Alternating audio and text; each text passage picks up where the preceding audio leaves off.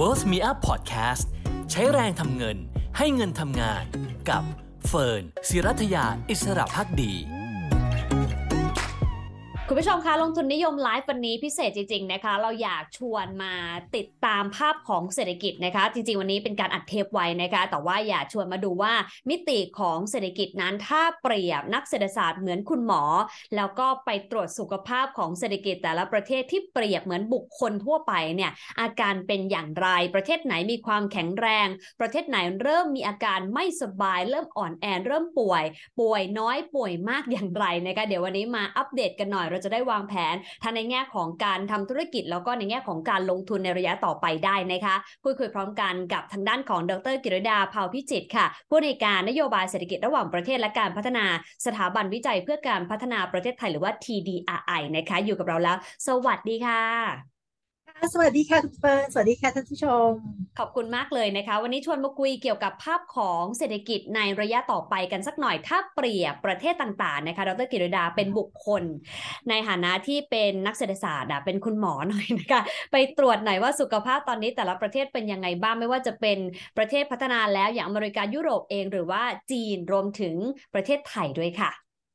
ค่ะก็ต้องบอกว่าถ้าเป็นหมอเศรษฐกิจนะคะถ้าให้วิเคราะห์นะคะ ประเทศเอ่ออเมริกาเนี่ยเศรษฐกิจเขาเนี่ยดูเหมือนกับว่าจะร้อนแรงนะคะ คือกินดีอยู่ดีมากไปอะค่ะถ้าเปรียบเป็นโรคก็อาจจะเป็นแบบอาจจะเป็นคอเลสเตอรอลสูงอย่างเงี้ยนะคะ เพราะฉะนั้นเนี่ยนะคะเพราะกินดีอยู่ดีมากไป คือ demand ในประเทศเขาอะมันเพิ่มขึ้นสูงมากหลังจากที่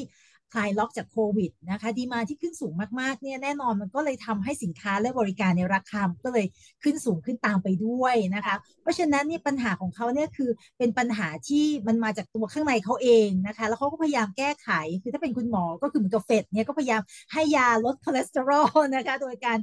ขึ้นดอกเบี้ยนโยบายใช่ไหมคะเพื่อที่จะไปไปลดนะคะไปลด demand นะคะก็คือไปไปลดตัวคอเลสเตอรอลเนี่ยลงนะคะเพราะฉะนั้นเนี่ยถามว่าถ้าเป็นอย่างสหรัฐอเมริกาเนี่ยก็มองว่ามันเป็นอะไรที่เขาเขาทำตัวเขาเองใช่ไหมคะแล้วก็นะคะก็พยายามจะนะใช้มาตรการในประเทศเนี่ยเพื่อที่จะหยุดยั้งอาการเหล่านี้นะคะ ก็คืออาการก็คือว่าเงินเฟอ้อที่ขึ้นสูงใช่ไหมคะการขึ้นดอกเบี้ยเนี่ยก็จะไปช่วยทำให้ดีมานเนี่ยในประเทศมันลดลง ก็คงจะทำให้เงินเฟอ้อเนี่ยหรือว่าระดับราคาก็พอจะลงมาได้ เพราะว่าความต้องการสินค้าและบริการก็น่าจะลดลงเวลาดอกเบี้ยขึ้นสูงนะอันนั้นก็เป็นในในเรื่องของอเมริกานะคะ ก็เลยมองว่า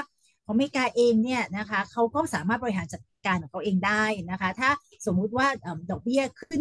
แรงไปนะคะเขาก็สามารถที่จะลดลงมาได้นะคะ แต่ว่าในนั้นมันก็มีความเสี่ยงว่าคุณหมออาจจะให้ยาเกินนะคะให้ยาเกินนะคะ อาจจะทำให้คนไข้อาจจะช็อกไปได้ ก็เลยมีการพูดถึงเรื่องว่าอาจจะมี hard landing ในอเมริกาใช่ไหมคะ ถ้าสมมุติว่าขึ้นดอกเบี้ยนโยบาย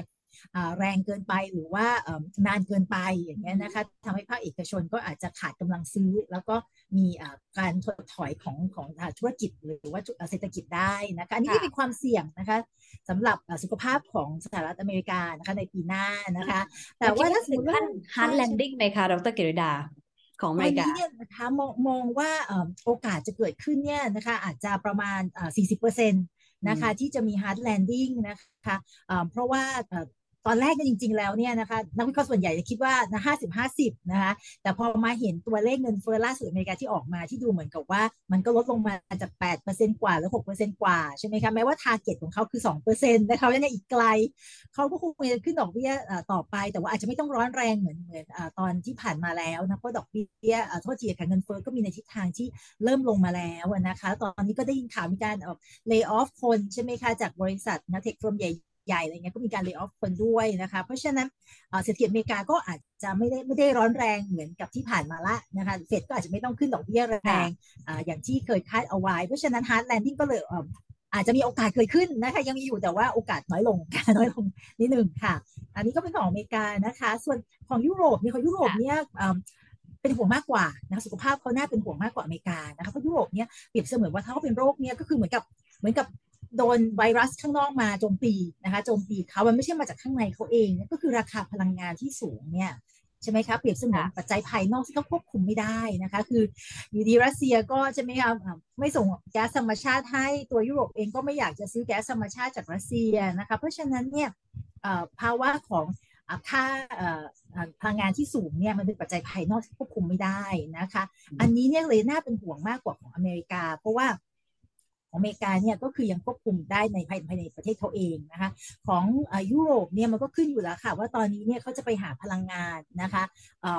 ใหม่ ๆ ได้ที่ไหนก็เปรียบว่าเจอไวรัสนะแอทแทกนะคะเราจะไปหายานะยาตัวใหม่ๆเนี่ยนะคะมามารับประทานเนี่ยนะคะหรือว่าไปหาวัคซีนใหม่ๆเนี่ยมาได้จากที่ไหนตอนนี้วัคซีนมันก็แพงด้วยใช่ไหมคะก็คือจะไปซื้อแก๊สธรรมชาติในตลาดอื่นๆเนี่ยมันก็ราคาสูงเพราะว่า ก็แน่นอนละค่ะก็คือมันไป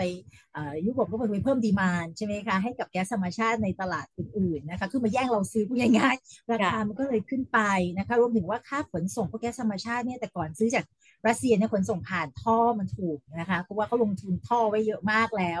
การขนส่งจริงผ่านท่อนี่ถูกนะคะ แต่ว่าพอมาวันนี้เนี่ยจะไปซื้อจากทางตะวันออกกลาง หรือว่าซื้อจากทางอเมริกาเมื่อขนไปทางเรือนะคะซึ่งแพงมากเหมือนกัน อันนี้ก็ควบคุมไม่ได้อีกค่าระวางเรือนะคะ เพราะฉะนั้นยุโรปเนี่ยน่าเป็นห่วงนะคะว่าเขาจะปรับตัวเข้ากับสถานการณ์ภาวะราคาพลังงานสูงได้ไหมนะคะอันนี้เป็นตัวที่ทำให้เศรษฐกิจของเขาว่าน่าจะถดถอยนะคะมากกว่าอเมริกาอีกในปีหน้านะคะเศรษฐกิจถดถอยของยุโรปมีโอกาสประมาณกี่เปอร์เซ็นต์ได้แล้วก็น่าจะลากยาวแค่ไหนคะ ถ้าตามที่ IMF ประมาณการนะคะคำคำว่าถดถอยนี่ไม่ได้หมายความว่าวิกฤตนะยังยังยังไม่ได้ว่าเศรษฐกิจหดตัวนะคะ ถ้าเราดูประมาณการ IMF เนี่ยเขายังประมาณการว่าปีหน้ายุโรปนี่จะโตได้นิดๆนะโตได้ 0.5เปอร์เซ็นต์นะคะอันนี้คือในกรณีฐาน แต่ถ้าราคาพลังงาน ขึ้นไปสูงกว่าที่ที่ประมาณการเอาไว้ ก็อาจจะนะคะอาจจะโตน้อยกว่านั้นอาจจะติดลบก็ได้นะคะ เพราะฉะนั้นเนี่ยนะคะเศรษฐกิจยุโรปมีโอกาสที่จะที่จะติดลบด้วยซ้ำนะคะในปีหน้านะคือหดตัวในปีหน้านั่นเองนะคะค่ะ ค่ะ ถ้ามาในในส่วนของจีนนะคะถ้ามาส่วนของจีนเนี่ยจีนนี่ก็เป็นตลาดใหญ่อันหนึ่งของไทยนะคะ เพราะฉะนั้นเราก็จะเป็นห่วงสุขภาพของเขามากนะคะที่ผ่านมาที่จีนนี่ตรงไปตรงมาเลย ก็คือโดนโควิดนะสุขภาพก็คือโดนโดนไวรัสโควิด -19 เนี่ยนะคะโจมตีแล้วก็ยังไม่มีวัคซีนนะคะที่สามารถที่จะเอามาฉีดกับประชาชนได้ เพราะว่าจีนเองเขาไม่อยากจะซื้อวัคซีน mRNA จากทางยุโรปทางอเมริกาเขาก็พยายามจะพัฒนาวัคซีนของเขาเองนะคะ ซึ่งมันต้องใช้เวลาเราก็ทราบนะคะ เพราะฉะนั้นเนี่ยกว่าจีนเนี่ยจะมีวัคซีนนะคะออกมาได้เนี่ยก็คงจะประมาณต้นต้นปีหน้านะคะ แล้วก็จะ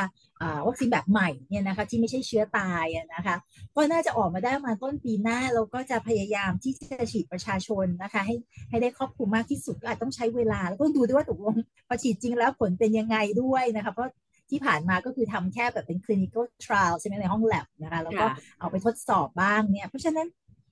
จีนเองเนี่ยสุขภาพของเขาคือว่า ก็ถ้าได้วัคซีนที่ถูกต้องนะคะ ซึ่งเราก็หวังว่าจะได้นะคะ ก็จะเริ่มฟื้นสุขภาพจะเริ่มฟื้นอาจจะเร็วที่สุดน่าจะเป็นไตรมาสสาม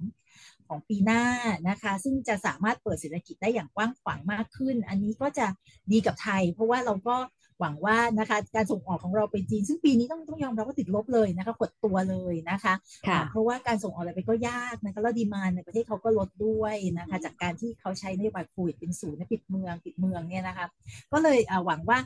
สุขภาพของเศรษฐกิจจีนเนี่ยนะคะน่าจะไตรมาสสามปีหน้านะคะน่าจะเริ่มเริ่มฟื้นได้ค่อนข้างเยอะนะคะมีการเปิดประเทศนะคะเพื่อที่ว่าจะได้มีการค้าขายนะคะกับจีนได้มากขึ้น แล้วก็นักท่องเที่ยวจีนก็น่าจะทยอยกลับมาเที่ยวเมืองไทยได้นะคะเพื่อ สุขภาพของจีนเนี่ยน่าจะเป็นตรงไปตรงมาเลยอะค่ะ อยู่ที่การฟื้นตัวจากโควิดนะคะอือฮะแล้วจริงๆ จีนเองนะคะ ถ้าดูภายในของเขา อันนี้คือไวรัสจากข้างนอกนะคะ แต่ว่าก็ต้องยอมรับว่าเขามีปัญหาเรื่องของหนี้อสังหาริมทรัพย์นะคะ หรือแม้แต่เรื่องของระเบียบกฎเกณฑ์ที่เขาใช้จัดการบริษัทจนทำให้การเติบโตได้แผ่วไป ไม่แน่ใจว่าประเด็นเหล่านี้เองจะฉุดรั้งการเติบโตของจีนมากน้อยแค่ไหนนับจากนี้ไป ถ้าเขาพ้นจากเรื่องของวิกฤตโควิดแล้วเนี่ยค่ะ อ่าจริงๆต้องเรียนว่าในเมื่อเขาโดนเขาเรียนสุขภาพนะคะ สุขภาพเขาก็เสื่อมเสื่อมถอยมาหลายปีนะคะมากกว่าของประเทศอื่นๆนะคะเพราะฉะนั้นการฟื้นฟูมันก็ต้องใช้เวลานานนะคะ อย่างที่คุณเฟิร์นบอกนะคะว่า ปัญหาของเรื่องเรื่องอสังหาริมทรัพย์ของเขาเองเนี่ยก็ยังต้องใช้เวลาในการต้องแก้ไขเพราะมันมี oversupply อยู่เยอะมากนะคะ เพราะฉะนั้นเนี่ยก็ต้องใช้เวลาในการที่จะแก้ไขนะคะ ตัวนโยบายของเขาเองเนี่ยนะคะก็เป็นอีกประเด็นหนึ่งคือนโยบายของคุณสีจิ้นผิงนะคะก็คือว่าจะ control นะคะบริษัทใหญ่ๆ มากขึ้นใช่ไหมคะอยากจะกระจายนะคะรายได้ไปให้บริษัทเล็ก ๆ ก็เลยบอกว่าจะ control นะคะภาคเอกชนเนี่ย โดยเฉพาะบริษัทใหญ่ๆ Big Tech Firm เนี่ยให้มากขึ้น ซึ่งแต่ก่อนเราก็จำได้ว่าพวก Big Tech Firm เนี่ยเป็นตัวขับเคลื่อนใช่ไหมก็โตเร็วมากนะคะอาลีบาบา Tencent ในพวกนี้นะคะ ตอนนี้ก็นะคะคล้ายๆว่า ถูกนะคะถูกเข้ามาควบคุมโดยภาครัฐมากขึ้น เพราะฉะนั้นเขาจะโตช้าลงนะคะเพราะฉะนั้นถ้ามองเศรษฐกิจจีนนะคะในในอนาคตเนี่ยมองว่าเขาคงไม่ไม่สามารถที่จะโตได้เหมือนก่อนโควิดนะคะซึ่งเขาโตอยู่ 5%ครึ่ง6%นะคะในตอนนั้นนะคะในยุคใหม่ของจีนเนี่ยนะคะก็อาจจะโตแต่ว่าก็อาจจะโตได้นะคะประมาณอาจจะสัก5%นะคะซึ่งก็ถือว่าถือว่าสูงสำหรับสถานการณ์แบบนี้แล้วก็อย่าลืมว่าจริงๆเนี่ย นอกจากเรื่องของโรคนะคะโรคภัยที่ที่เจอที่เป็นไวรัสโควิดจริง ๆ แล้วเนี่ยนะคะจากภายนอกอีกอย่างหนึ่งที่จีนเจอเนี่ยก็คือเรื่องของภูมิรัฐศาสตร์ geopolitics นะคะก็คือทางฝั่งสหรัฐ ฝั่งยุโรปญี่ปุ่นหรือว่าเกาหลีใต้ออสเตรเลียที่เป็นฝั่งของสหรัฐเนี่ยนะคะก็นะคะมีแรงกดดันนะคะกับกับจีนพอสมควรเลย ไม่ว่าจะเป็นเรื่องการค้าขายใช่ไหมคะก็ตั้งกำแพงภาษีอย่างเงี้ยนะคะหรือว่าในการ อาจจะไม่ให้ไม่ให้ส่งออกสินค้าบางอย่างไปจีนนะคะโดยเฉพาะสินค้าที่เป็นไฮเทคเพราะว่าเขากำลังกลัวว่าจีนจะแซงเขาในเรื่องเทคโนโลยี เพราะฉะนั้นก็มี technology war นะสงครามเทคโนโลยีด้วยนะคะเพิ่มขึ้นมาจากสงครามการค้า พวกนี้ค่ะเป็นปัจจัยภายนอกที่ทำให้จีนเนี่ยก็อาจจะไม่ได้สามารถที่จะส่งออกนะคะได้มากเท่ากับที่เคยมา อันนี้ก็ทำให้เศรษฐกิจเขาก็อาจจะ ไม่สามารถจะโตได้เท่ากับก่อนโควิดนะคะค่ะฟันขอ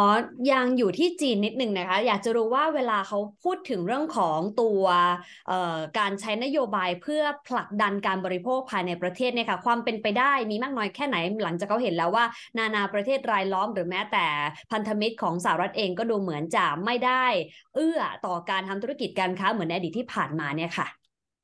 ค่ะคือในประเทศจีนเองเนี่ยเขาก็พยายามที่จะพัฒนานะคะพัฒนาขีดความสามารถของอของธุรกิจของเขาของคนของเขาเองต้องยอมรับว่าคนจีนเดี๋ยวนี้เก่งมากนะคะแล้วก็มีความสามารถในการที่จะผลิตสินค้าและบริการเนี่ยโดยเฉพาะเรื่องเทคโนโลยีเนี่ยค่อนข้างสูงนะแต่ยังไงก็ตามเนี่ยนะคะก็ต้องเรียนว่าเขาก็ยังต้องพึ่งตลาดต่างประเทศอยู่ดีนะคะเพื่อที่จะเติบโต ถ้าเขาไม่ได้มีตรงนั้นนะคะแน่นอนเขาก็ต้องพยายามใช่ไหมคะกระตุ้นนะคะรายได้ในประเทศของเขาเองนะคะการกระตุ้นรายได้ก็มีอยู่2อสทางใช่ไหมคะทางหนึ่งก็คือทำให้คนมีความรู้ความสามารถมากขึ้นใช่ไหมคะเพื่อที่จะทำงานที่สามารถจะผลิตสินค้าและบริการที่มันไฮเทคมากขึ้น ก็จะได้รายได้มากขึ้นนะคะอันนี้ก็เป็นวิธีหนึ่งที่จีนก็พยายามทำอยู่นะคะแล้วก็พยายามที่จะสร้างนะคะสร้างเมือง ให้มากขึ้นนะคะเพราะว่าเวลาอยู่ในเมืองแล้วเนี่ยนะคะกำกำลังซื้อนะคะแล้วก็หน้าที่การงานของคนในเมืองเนี่ยมันก็จะมีมากขึ้น ซึ่งมันเป็นส่วนใหญ่เป็นหน้าที่การงานที่มีรายได้ที่สูงกว่าคนในในชนบทนะคะก็พยายามสร้างเมืองด้วยนะคะในขณะเดียวกันภาครัฐเองก็ยังมียังมีศักยภาพนะคะยังมีเงินเหลือนะคะที่จะลงทุน นะคะถ้าจำเป็นก็ยังลงทุนอยู่นะคะยังลงทุนอยู่แล้วก็จ้างงานด้วยนะคะอันนี้ก็เป็นตัวที่จะสร้างโครงสร้างพื้นฐานนะคะให้กับภาคธุรกิจจีนเพื่อที่จะได้มีรายได้ต่อไปนะคะแล้วก็ท้ายที่สุดนะอีกวิธีหนึ่งก็คือใช้นโยบายการเงินก็คือจีนเนี่ยส่วนทางกับสหรัฐนะสหรัฐขึ้นดอกเบี้ยจีนนี่ลดดอกเบี้ย นะคะมีการลดดอกเบี้ยเพื่อที่จะแบ่งเบาภาระของ SME หรือว่าประชาชนที่เป็นหนี้นะคะเดียวกันก็อาจจะส่งเสริมให้คนนะคะอาจจะกู้เงินมาจับจ่ายใช้สอยได้นะง่ายขึ้นนะคะก็มีใช้ทั้งนโยบายการคลังหรือว่าการใช้จ่ายภาครัฐแล้วก็การเงินก็คือมีการลดดอกเบี้ยด้วยค่ะค่ะ เพราะฉะนั้นการที่ GDP ของจีนจะโตประมาณสัก 5%สำหรับยุคใหม่นะคะก็ยังมีความเป็นไปได้จากการผลักดันจากภายในด้วยนะคะ มาดูญี่ปุ่นกันมากดีกว่าจริงๆไม่ค่อยมีใครพูดถึงแต่ว่าในวันนี้ต้องยอมรับว่าหลังจากเขาพยายามเคลียร์เรื่องของโควิดเปิดประเทศแล้วฮอตมากจริง ๆ ไม่แน่ใจว่าเอ่อลอสติเคทของญี่ปุ่นนั้นยังอยู่ต่อเนื่องยาวนานแค่ไหน แล้วก็เศรษฐกิจของเขาภายในเป็นยังไงบ้างแล้วคะ ต้องเรียนนำตรงว่าสุขภาพของญี่ปุ่นก็คือตามนะคะ ตามภาวะของประชากรเขาก็คือสูงวัยนะคะก็คือเป็นสุขภาพของผู้ที่สูงวัยแล้วนะคะ เพราะฉะนั้นเนี่ยจะให้ลุกขึ้นมาวิ่งว่างอะไรมากมายเนี่ยก็คงไม่ไหวนะคะ จะให้บริโภคอะไรเยอะ ๆ ก็ไม่ไหวนะคะ เพราะฉะนั้นเนี่ยต้องเรียนตามตรงว่าญี่ปุ่นเนี่ยก็เลยยังจะเห็นว่ายังจะโตช้าอยู่แม้ว่าจะเปิดนะเปิดเศรษฐกิจแล้วคือ ถ้าถามว่าญี่ปุ่นต้องพึ่งอะไรในการเติบโตก็ต้องพึ่งข้างนอกแล้วล่ะค่ะเพราะว่าในประเทศเองเนี่ยสังคมสูงวัยเนี่ยก็ทำให้การบริโภคนะคะก็ไม่ไม่ได้เติบโตเร็วแล้วนะคะเพราะฉะนั้นเนี่ยญี่ปุ่นเองเนี่ยก็เลยพึ่งนะคะการท่องเที่ยวใช่ไหมคะที่เข้ามาจากต่างประเทศ แล้วก็ต้องพึ่งการส่งออกด้วยนะคะไปสู่ตลาดแต่ว่าตลาดยุโรปหลักๆเนี่ยต้องเรียนนำตรงว่าเพราะเขาผลิตสินค้าที่มันไฮเทคหน่อยใช่ไหมคะตลาดหลักๆของเขาเนี่ยก็จะเป็นอยู่ในยุโรปในอเมริกา ซึ่งเราก็ทราบว่าเริ่มเริ่มแผ่วนะคะในปีหน้า เพราะฉะนั้นเนี่ย เศรษฐกิจของญี่ปุ่นเองในปีหน้าเนี่ยก็เลยจะพึ่งพาการส่งออกไม่ได้มากนะคะก็เลยมีการมองว่าอย่าง IMF ก็ประมาณการว่าเศรษฐกิจของญี่ปุ่นปีหน้าก็จะโตใกล้ๆกับปีนี้ค่ะประมาณ 1%ครึ่งนะโตน้อยๆอย่างเงี้ยนะคะแล้วก็ญี่ปุ่นเองในเมื่อเขาเห็นว่าเศรษฐกิจเขานะสุขภาพเป็นแบบนี้ใช่ไหมคะก็เลยพยายามจะกระตุ้นเหมือนกันนะคะต้องเรียนตรงว่าคนเราก็สงสัยเอ๊ะทำไมค่าเงินเยนถึงอ่อนเอาอ่อนเอานะคะจะเป็นเพราะว่าค่าเงินดอลลาร์แข็งก็ไม่ใช่เพราะว่างั้น ถ้าร้อยแข็งก็น่าจะใช่ไหมคะเงินค่าเงินเราก็น่าจะอ่อนพอๆกับ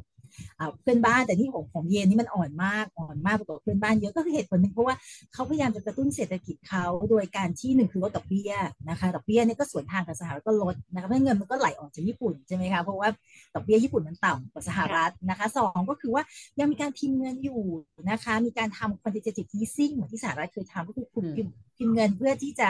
เพิ่ม liquidity ใช่ไหมเพิ่มสภาพคล่องในเศรษฐกิจเนี่ยแต่พอ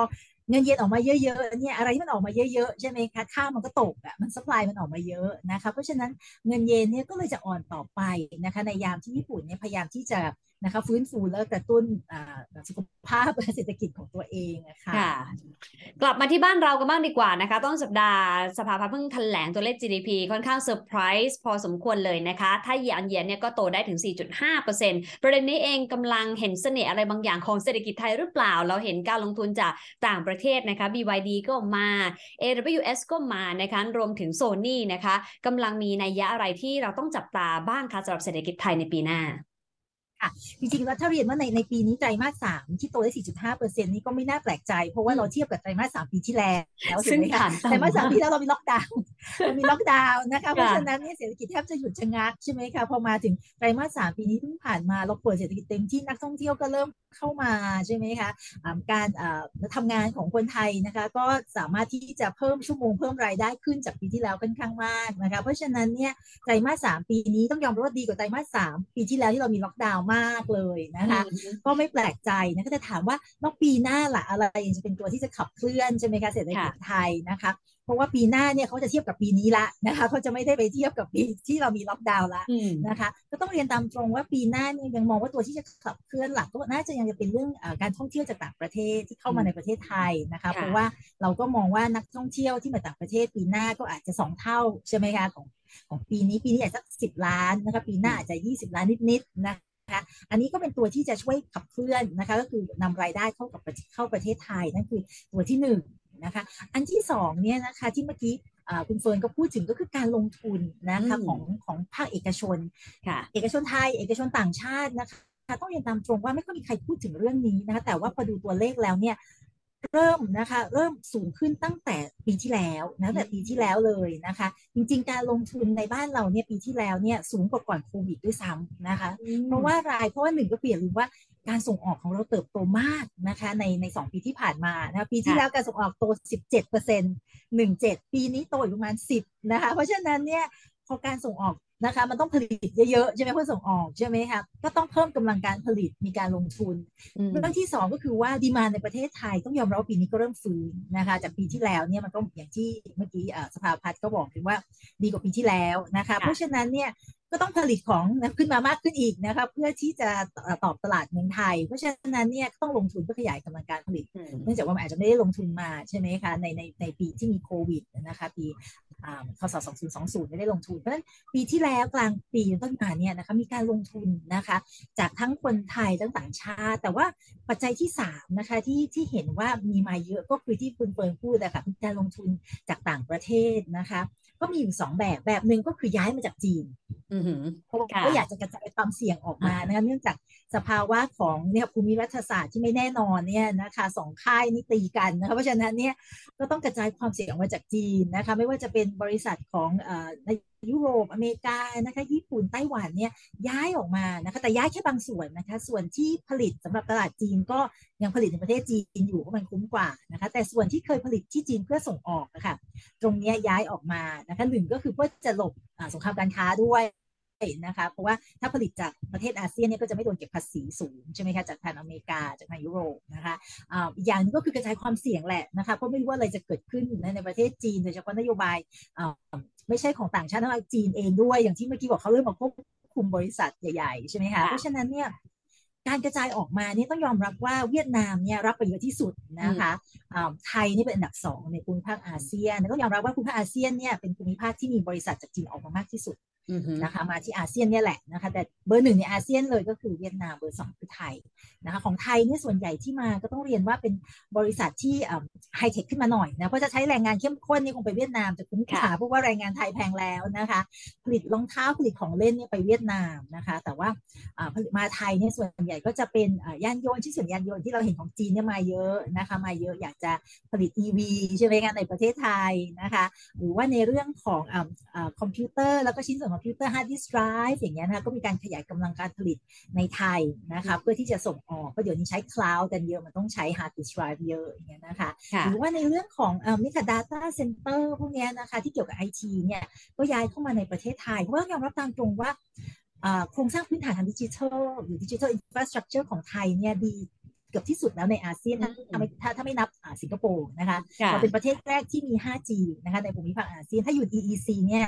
ทุกพื้นที่ใน EEC เนี่ยมี 5G หมดนะคะเพราะฉะนั้นเนี่ยถ้าจะทำอะไรที่ต้องใช้แบบที่เทคโนโลยีแบบขั้นสูงเนี่ยนะเมืองไทยเนี่ยจะจะน่าสนใจนะคะที่จะมาที่จะมาตั้งนะตั้งฐานอยู่นะคะเพราะฉะนั้นเนี่ยอันนี้ก็เป็นปัจจัยสำคัญนะคะที่ทำให้เราเห็นการลงทุนนะคะจากต่างประเทศเนี่ยนะเข้ามาในเมืองไทยค่อนข้างเยอะนะคะและแน่นอนก็จะมีส่วนที่ต่างบริษัทต่างชาติที่อยู่ในเมืองไทยอยู่แล้ว ที่ขยายกำลังการผลิตในไทยนะคะอันนั้นก็ตอบสนองดีมาที่เพิ่มมากขึ้นเช่นเดียวกันนะคะเพราะฉะนั้น อันนี้ก็เป็นตัวขับเคลื่อนหนึ่งนะคะที่ก็มีใครพูดถึงก็คือการลงทุนของภาคเอกชน ซึ่งมองว่าดีเพราะว่ามันไม่ใช่ลงทุนลงทุนไม่เหมือนกับบริโภคใช่ไหมบริโภคช็อตเดียวก็หายไปใช่ไหมแต่ลงทุนเนี่ยเงินก็ลงปีนี้แต่ว่าเก็บกินยาวนะคะว่าจะมีการผลิตสินค้าและบริการในอนาคตด้วยใช่ไหมคะก็สร้างรายได้สร้างสร้างเม็ดเงินให้ไทยไปในในระยะยาวด้วยนะคะอันนั้นก็เป็นตัวขับเคลื่อนอีกตัวหนึ่งนะคะที่มองแต่ว่าตัวที่ตัวตัวสุดท้ายที่มองก็ยังน่าจะเป็นการส่งออกนะคะแม้ว่าอาจจะไม่ได้โต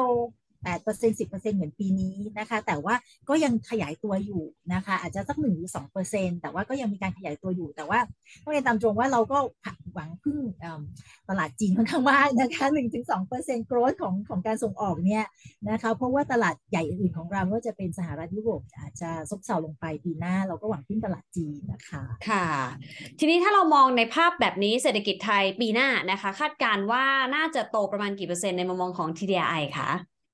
เขามองว่าน่าจะโตได้ประมาณ3.5เปอร์เซ็นต์นะคะ ก็ก็ไม่ได้ต่างก็ปีนี้อาจจะปีนี้อาจจะโต 3.2เปอร์เซ็นต์นะคะ ปีหน้าก็อาจจะประมาณเนี่ย3.2ถึง3.5เปอร์เซ็นต์นะคะ เนื่องจากปัจจัยต่างๆ ที่เมื่อกี้เล่ามาค่ะ เป็นตัวขับเคลื่อนนะคะค่ะ ย้อนกลับไปดรกิรดาคะต้องยอมรับว่าปี 2020 เนี่ยโควิดเนี่ยถือว่าเป็นปัจจัยเสี่ยงหลักของเศรษฐกิจ แล้วก็ทำให้ภาพเศรษฐกิจในหลายประเทศเนี่ยปรับตัวแย่หมดเลยนะคะ ปี 2021 นะคะเราก็เห็นเรื่องของเงินเฟ้อนะคะที่พูดถึงแล้วก็ข้ามมายังปีนี้ก็คือเรื่องของมาตรการจัดการกับเงินเฟ้อ ปีหน้าล่ะคะปี 2023 อะไรจะเป็นความเสี่ยงที่ทั่วโลกจับตารอ แล้วก็จะต้องเตรียมรับมือบ้างคะ จริงต้องเรียนว่าความเสี่ยงหลักเลยเศรษฐกิจโลกก็คือจะมีการถดถอยนะคะของเศรษฐกิจหลัก ๆ ในโลกเลยไม่ว่าจะเป็นสหรัฐไม่ว่าจะเป็นยุโรปเนี่ยนะคะซึ่งที่เราเป็นห่วงเพราะว่าเขาเป็นตลาดใหญ่ของเรานะคะแล้วอย่าอย่าลืมว่าไม่ใช่แค่เป็นตลาดด้วย เพราะว่าถ้าเศรษฐกิจเขาถดถอยใช่ไหมเขาอาจจะมีนโยบายออกมานะคะที่ทำให้มันกระทบเราด้วยนะคะแต่ก่อนก่อนเศรษฐกิจที่ถดถอยได้เนี่ยมันก็มีมาจากหลายสาเหตุนะคะสาเหตุหนึ่งอย่างที่เมื่อกี้เราคุยกันไปแล้ว ก็คือว่าดอกเบี้ยใช่ไหมคะขึ้นเร็วเกินไปในสหรัฐมันก็ทำให้ดอกเบี้ยโลกขึ้นด้วยนะคะ อันนี้ก็ทำให้ไม่ใช่แค่สหรัฐที่น่าเป็นห่วง เพราะว่าประเทศอื่นๆที่ขึ้นดอกเบี้ยไปเนี่ยก็อาจจะทำให้เศรษฐกิจประเทศเหล่านั้นเนี่ยเริ่มชะลอลงเช่นเดียวกันนะคะ แต่หลาย ๆ ประเทศต้องยอมรับที่เป็นประเทศกำลังพัฒนาเนี่ยพอสหรัฐขึ้นดอกเบี้ยเนี่ยเราก็อยากจะขึ้นตามเพราะเรากลัวว่าเดี๋ยวจะมีเงินไหลออกจากประเทศเราไปสหรัฐนะคะแล้วเดี๋ยวทำให้ค่าเงินอ่อนเกินไปนำเข้าสินค้าเลยก็จะแพงในรูปของเงินของของสกุลตัวเองใช่ไหมคะเพราะฉะนั้นเนี่ย หลายๆประเทศกำลังพัฒนาเนี่ยก็เลยต้องขึ้นดอกเบี้ยนะคะตามสหรัฐไปด้วยนะคะก็เลยทำให้ทิศทางดอกเบี้ยโลกก็เลยอยู่ในขาขึ้นนะคะอันนี้ก็คือตัวที่จะชะลอเศรษฐกิจโลกลงมาเช่นเดียวกันนะคะ อันนั้นก็เรื่องที่หนึ่งเรื่องที่สองก็ยังเป็นเรื่องที่พลังงานยังราคาสูงนะคะ อันนี้ก็จะทำให้ราคาของในโลกเนี่ยก็ยังจะสูงอยู่เพราะพลังงานเป็นต้นทุนของหลายอย่าง คือยอมรับว่ามันผ่านพีคไปแล้วนะผ่านจุดสูงสุดไปแล้ว แต่มันก็ยังอยู่ระดับที่สูงนะคะมันคงไม่ไม่ลงมานะครับอยู่ในระดับเหมือนกับก่อนโควิด แล้วอย่างน้ำมันเนี่ยปีหน้าก็มี การประมาณการว่าจะอยู่ที่ประมาณ 95 เหรียญต่อแบเรลอย่างเงี้ยนะคะค่ะมันคงไม่ลงไป 7 80 เหรียญแล้วนะคะ เพราะฉะนั้นเนี่ยราคาของที่อยู่ในระดับสูงก็จะเป็นตัวที่จะบั่นทอนกำลังซื้อนะคะของอืมอ่าประชาชนในในโลกเช่นเดียวกัน เพราะฉะนั้นอันนี้ก็อาจจะทำให้อ่าตัวตัวเศรษฐกิจโลกเนี่ยนะคะโตช้านะคะในปีหน้า เพราะฉะนั้นถึงบอกว่าความเสี่ยงหลักเลยในโลกปีหน้าเนี่ยนะคะก็คือเป็นเรื่องเศรษฐกิจถดถอยเนี่ยซึ่งมาจาก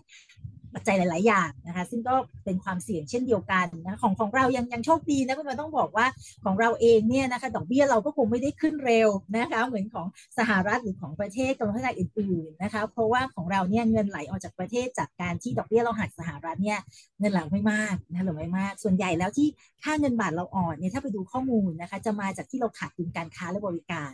คือมีเงินไหลออกเยอะจากการที่ว่าเราต้องนำเข้าสินค้านะคะในมูลค่าสูงเนื่องจากว่าสินค้าโภคภัณฑ์ในโลกอย่างนี้มันแพงนะคะพอเรานำค่ะเข้า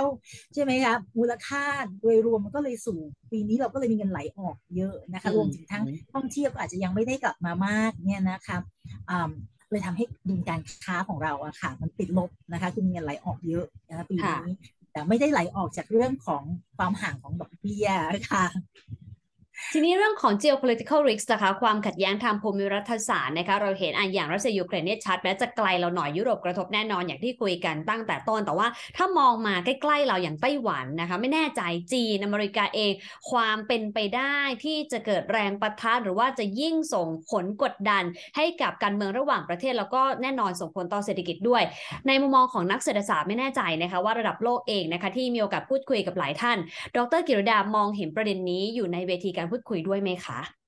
อันนี้ประเด็นนี้เป็นประเด็นสำคัญมาก แล้วมันจะกระทบเศรษฐกิจโลกด้วย ก็คือเรื่องของภูมิศาสตร์โลกกันนะคะ เราอาจจะเห็นว่าเอ๊ะใช่ไหมอย่างแค่เขารบกันในยูเครนเนี่ยมันก็ทำให้ราคาเนี่ยพลังงานพุ่งขึ้นสูง ราคาอาหารพุ่งขึ้นสูงแล้วค่ะกระทบเงินเฟ้อไปทั่วโลกเลยใช่ไหมคะแต่จริง ๆ แล้วเนี่ยอ่าสงครามในยูเครนมันแค่เป็นสงครามตัวแทนระหว่างสองสองฝ่ายเท่านั้นนะคือฝ่ายตะวันตกกับกับฝ่ายรัสเซีย แต่จริง ๆ มันมีอีกคู่หนึ่งนะคะที่ที่มีการรบกันในอีกรูปแบบหนึ่งมาก่อนรัสเซียกับยูเครนอีกก็คือฝั่งตะวันตก ซึ่งนำโดยสหรัฐแต่ว่าก็ค่ะมีญี่ปุ่นกับเกาหลีกับออสเตรเลียรวมไปด้วยใช่ไหมคะอืมอ่ากับฝั่งจีนนะคะมีสองฝั่งนะคะซึ่งเขาก็นะคะเอ่อรบกันในในรูปแบบอื่นอย่างเช่นอืมรูปแบบสงครามการค้านะคะมาตั้งแต่ตอนที่คุณทรัมป์ขึ้นมาเป็นประธานาธิบดีแล้วนะคะค่ะก็สี่ปีมาแล้วนะสี่ห้าปีมาแล้วด้วยซ้ำนะคะ แล้วหลังจากนั้นก็มีสงครามเทคโนโลยีตามมานะคะ ซึ่งสงครามเทคโนโลยีเนี่ยเขาก็ใช้การค้าเนี่ยนะคะเป็น เป็นตัวเป็นเครื่องมือในการรบเช่นเดียวกันยกตัวอย่างนะคะ อย่างเช่นเซมิคอนดักเตอร์ที่ขาดเนี่ยนะคะเหตุผลหนึ่งก็มาจากเรื่องเนี้ยค่ะที่สหรัฐไม่อยากจะให้จีนเนี่ยนะคะแซงสหรัฐในเรื่องเกี่ยวกับการพัฒนาเทคโนโลยีเซมิคอนดักเตอร์ใช่ไหมคะซึ่งสหรัฐเนี่ยก็มีไต้หวันนะคะมีญี่ปุ่นอยู่ในค่ายตัวเองด้วยเนี่ยก็ไม่อยากจะให้จีนเนี่ยนะคะมีเทคโนโลยีเหนือตัวเอง เพราะฉะนั้นเนี่ยก็เลยห้ามนะคะห้ามให้บริษัทที่ใช้เทคโนโลยีสหรัฐ หรือว่าบริษัทสหรัฐเองเนี่ยส่งชิ้นส่วนเซมิคอนดักเตอร์นะคะไปให้จีนผลิตนะคะเพราะฉะนั้นจีนก็เลยผลิตเซมิคอนดักเตอร์ไม่ได้นะคะมา 2 ปีแล้วทำให้เซมิคอนดักเตอร์ในโลกเลยขาดใช่ไหมคะเราก็จะได้รับผลกระทบโดยตรง เพราะว่ารถยนต์เราเออก็ต้องใช้เซมิคอนดักเตอร์นะคะค่ะก็ต้องหยุดสายการผลิตไปอย่างเงี้ยนะคะ เป็นช่วงๆ เพราะฉะนั้นจะเห็นได้ว่า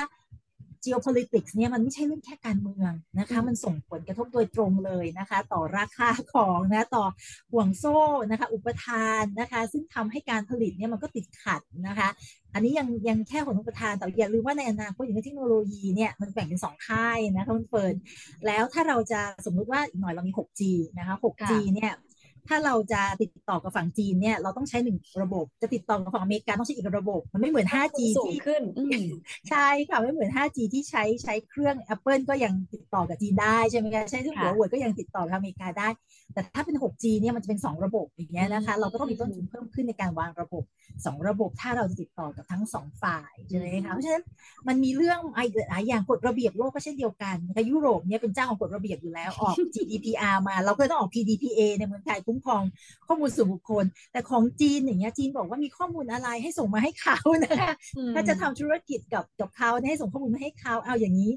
ยุโรปก็ใช่ไหมจะจะบอกว่าเราผิดกฎเขาใช่ไหมคะถ้าเราไม่ส่งให้จีนก็จะทำธุรกิจกับจีนลำบาก อย่างเงี้ยค่ะเราก็จะต้องบริหารจัดการเพราะว่าเราเป็นประเทศเล็กแล้วเราก็ไม่อยากจะเลือกข้างจริงไม่ควรนะคะเราก็อยู่ตรงกลางนะคะเพื่อที่จะได้ค้าขายกับทั้งสองฝ่าย แต่เราก็ต้องมีวิธีบริหารจัดการนะคะค่ะ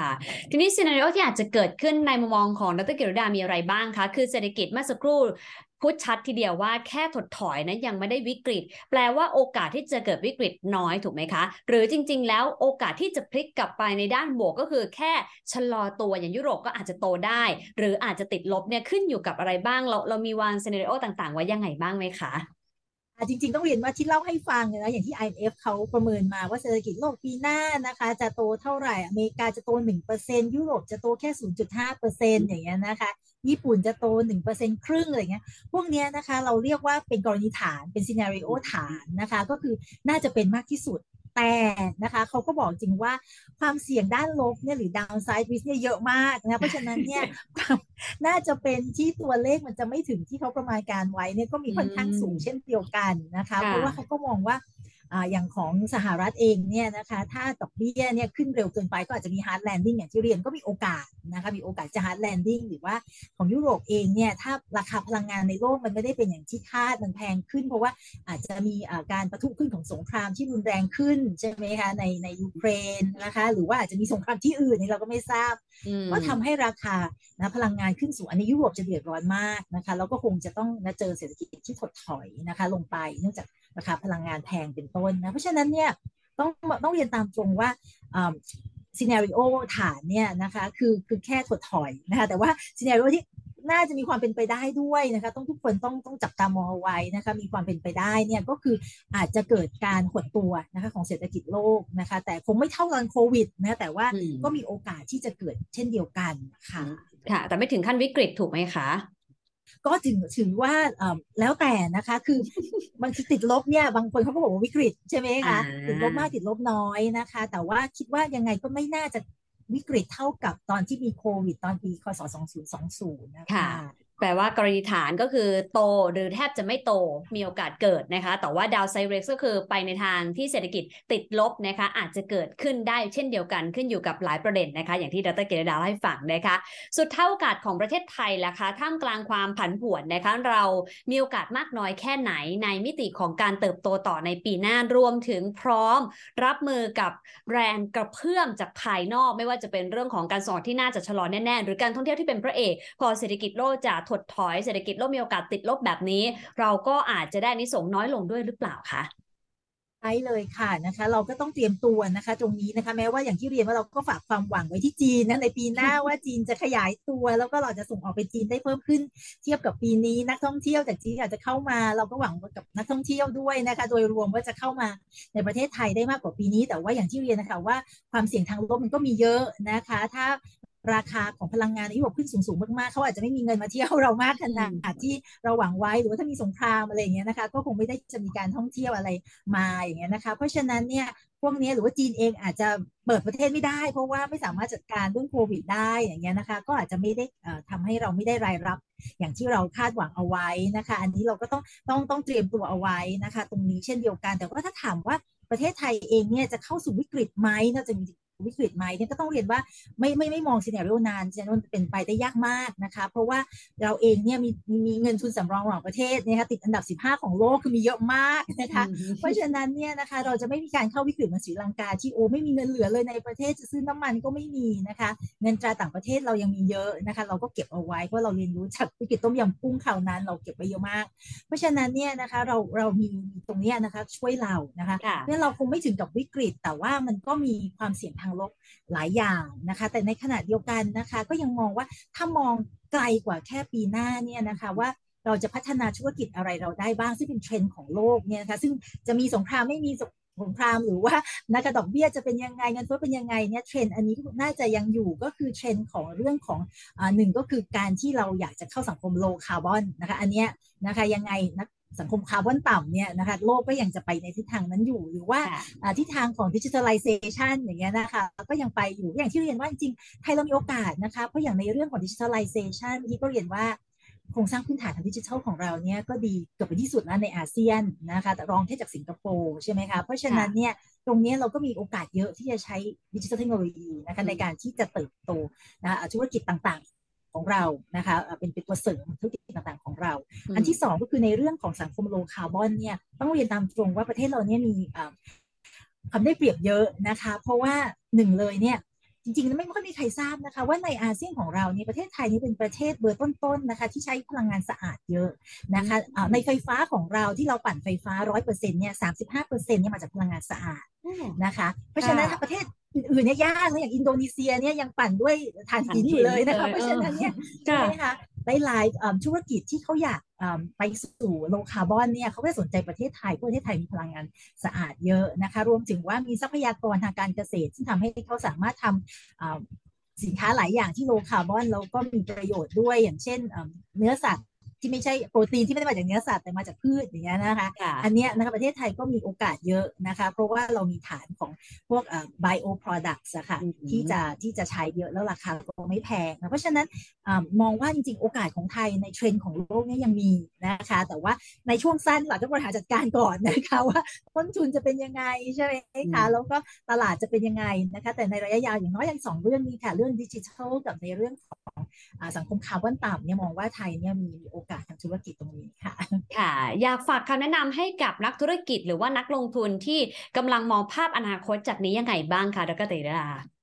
อาก็อยากจะฝากนะคะสองเรื่องก็คือหนึ่งก็คือเรื่องว่าความเสี่ยงมีเยอะมากนะคะในสัปปีหน้าเราต้องบริหารจัดการความเสี่ยงให้ดีที่เราคุยกันมาทั้งหมดนะคะไม่ว่าจะเป็นในเรื่องของราคาที่สูงนะในเรื่องของดอกเบี้ยที่กำลังเป็นเทรนขาขึ้นนะคะ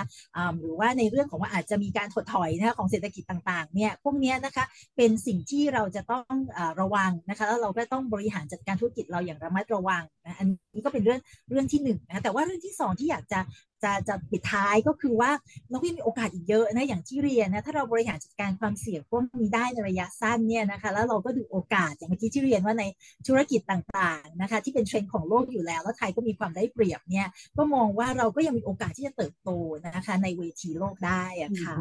ได้เลยค่ะ วันนี้ชัดเจนทีเดียวนะคะแล้วก็น่าจะเป็นประโยชน์อย่างมาก โดยเฉพาะกับใครที่ทำธุรกิจหรือว่าเป็นผู้ลงทุนด้วยนะคะกับการ foresee ไปข้างหน้านะคะว่าเราเห็นภาพเศรษฐกิจโลกแต่ละประเทศสุขภาพเป็นอย่างไร ขอบคุณมากจริงๆ ค่ะ ดรกิริดาภาพิชิตนะคะ ผู้อำนวยการนโยบายเศรษฐกิจระหว่างประเทศและการพัฒนา TDRI ที่มาร่วมพูดคุยนะคะ ขอบคุณและสวัสดีค่ะ ดีค่ะ สวัสดีค่ะ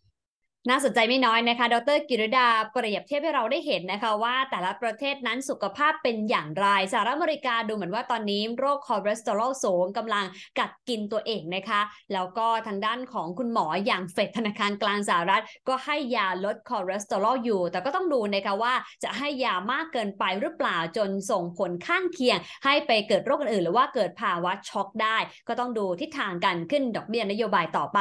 ส่วนยุโรปนะคะดูเหมือนว่าประเทศนี้ดูน่าเป็นห่วงสักหน่อย โดยเฉพาะกับเรื่องของการที่ได้รับผลกระทบจากภายนอกที่ไม่สามารถควบคุมได้อย่างสงครามรัสเซียยูเครนนะคะ แล้วก็ทำให้เศรษฐกิจยุโรปนั้นมีโอกาสที่จะติดลบได้ในปีหน้าเช่นกัน ส่วนจีนค่ะ ไวรัสโจมตี ซึ่งเป็นไวรัสจริง ๆ นะคะ จากโคโรนาไวรัสเนี่ยแหละ แล้วก็วัคซีนในมารนเอก็ยังไม่แล้วเสร็จกว่าจะเสร็จก็ต้นปีหน้า ดรกิรดาบอกว่าคาดการณ์นะคะว่ากว่าจะฟื้นได้เร็วสุดก็คือไตรมาส3ทีเดียวนะคะ ดังนั้นสิ่งที่ที่เราต้องจับตาก็คือภายในประเทศเขาจะบริหารจัดการอย่างไร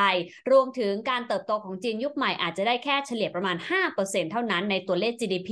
ท่ามกลางความขัดแย้งที่ยังเกิดขึ้นจากเทรดวอร์ไปยังเทควอร์ระหว่างจีนกับสหรัฐค่ะ ส่วนญี่ปุ่นนะคะก็เป็นโรคคนแก่พูดแบบนั้นก็ไม่ผิดนะคะ แม้ว่าจะไม่ได้ซึมลึกนะคะ แต่ว่าก็อาจจะไม่ได้โตได้อย่างโดดเด่นจากประชากรของเขาที่ค่อนข้างสูงวัยด้วย โตน้อยแต่โตนะว่างั้นเถอะนะคะ เพราะว่ายังพึ่งพาภายนอกค่อนข้างสูงทีเดียว ไม่ว่าจะเป็นการท่องเที่ยวหรือว่าการส่งออก ประเทศไทยดูเหมือนว่ายังแข็งแรงดีนะคะ เรายังได้อานิสงจากภาคการท่องเที่ยวเป็นพระเอกหลักปีหน้าคาดการว่าจะมีนักท่องเที่ยวต่างชาติ 20 ล้านคนทีเดียวนะคะ นอกจากนี้ก็มีตัวเลขของการลงทุนภาคเอกชน ทั้งบ้านเราเองแล้วก็ FDI คือการลงทุนจากต่างประเทศมาอย่างบ้านเรานะคะอานิสงส์หลักก็มาจากการย้ายฐานจากจีนค่ะ เราก็ได้อานิสงส์รองจากเวียดนาม แต่ก็ถือว่ายังดีนะคะ เพราะว่าส่วนใหญ่ก็เป็นอุตสาหกรรมที่มี skill มากขึ้น โดยเฉพาะเรื่องของ digital infrastructure ด้วย ส่วนการส่งออกในปีหน้านะคะ บ้านเราก็น่าจะยังโตนะคะ แม้ว่าจะโตได้ไม่แรงเท่าปีนี้ แต่ก็ยังน่าจะขยายตัวได้ประมาณ 2%ค่ะ ความท้าทายสำคัญก็หนีไม่พ้นเรื่องของเศรษฐกิจถดถอยจากหลากหลายประเทศ ราคาพลังงานที่สูงแล้วก็ความเสี่ยงทางภูมิรัฐศาสตร์นะคะ ดังนั้นเทรนด์โลกตอนนี้ที่เราเห็นความท้าทายเกิดขึ้น แต่ก็ยังมีโอกาสสำหรับคนไทยสำหรับประเทศไทยสำหรับนักธุรกิจไทยนะคะไม่ว่าจะเป็นสังคมโลคาร์บอนเพิ่งทราบเหมือนกันนะคะว่าประเทศไทยใช้พลังงานสะอาดถึง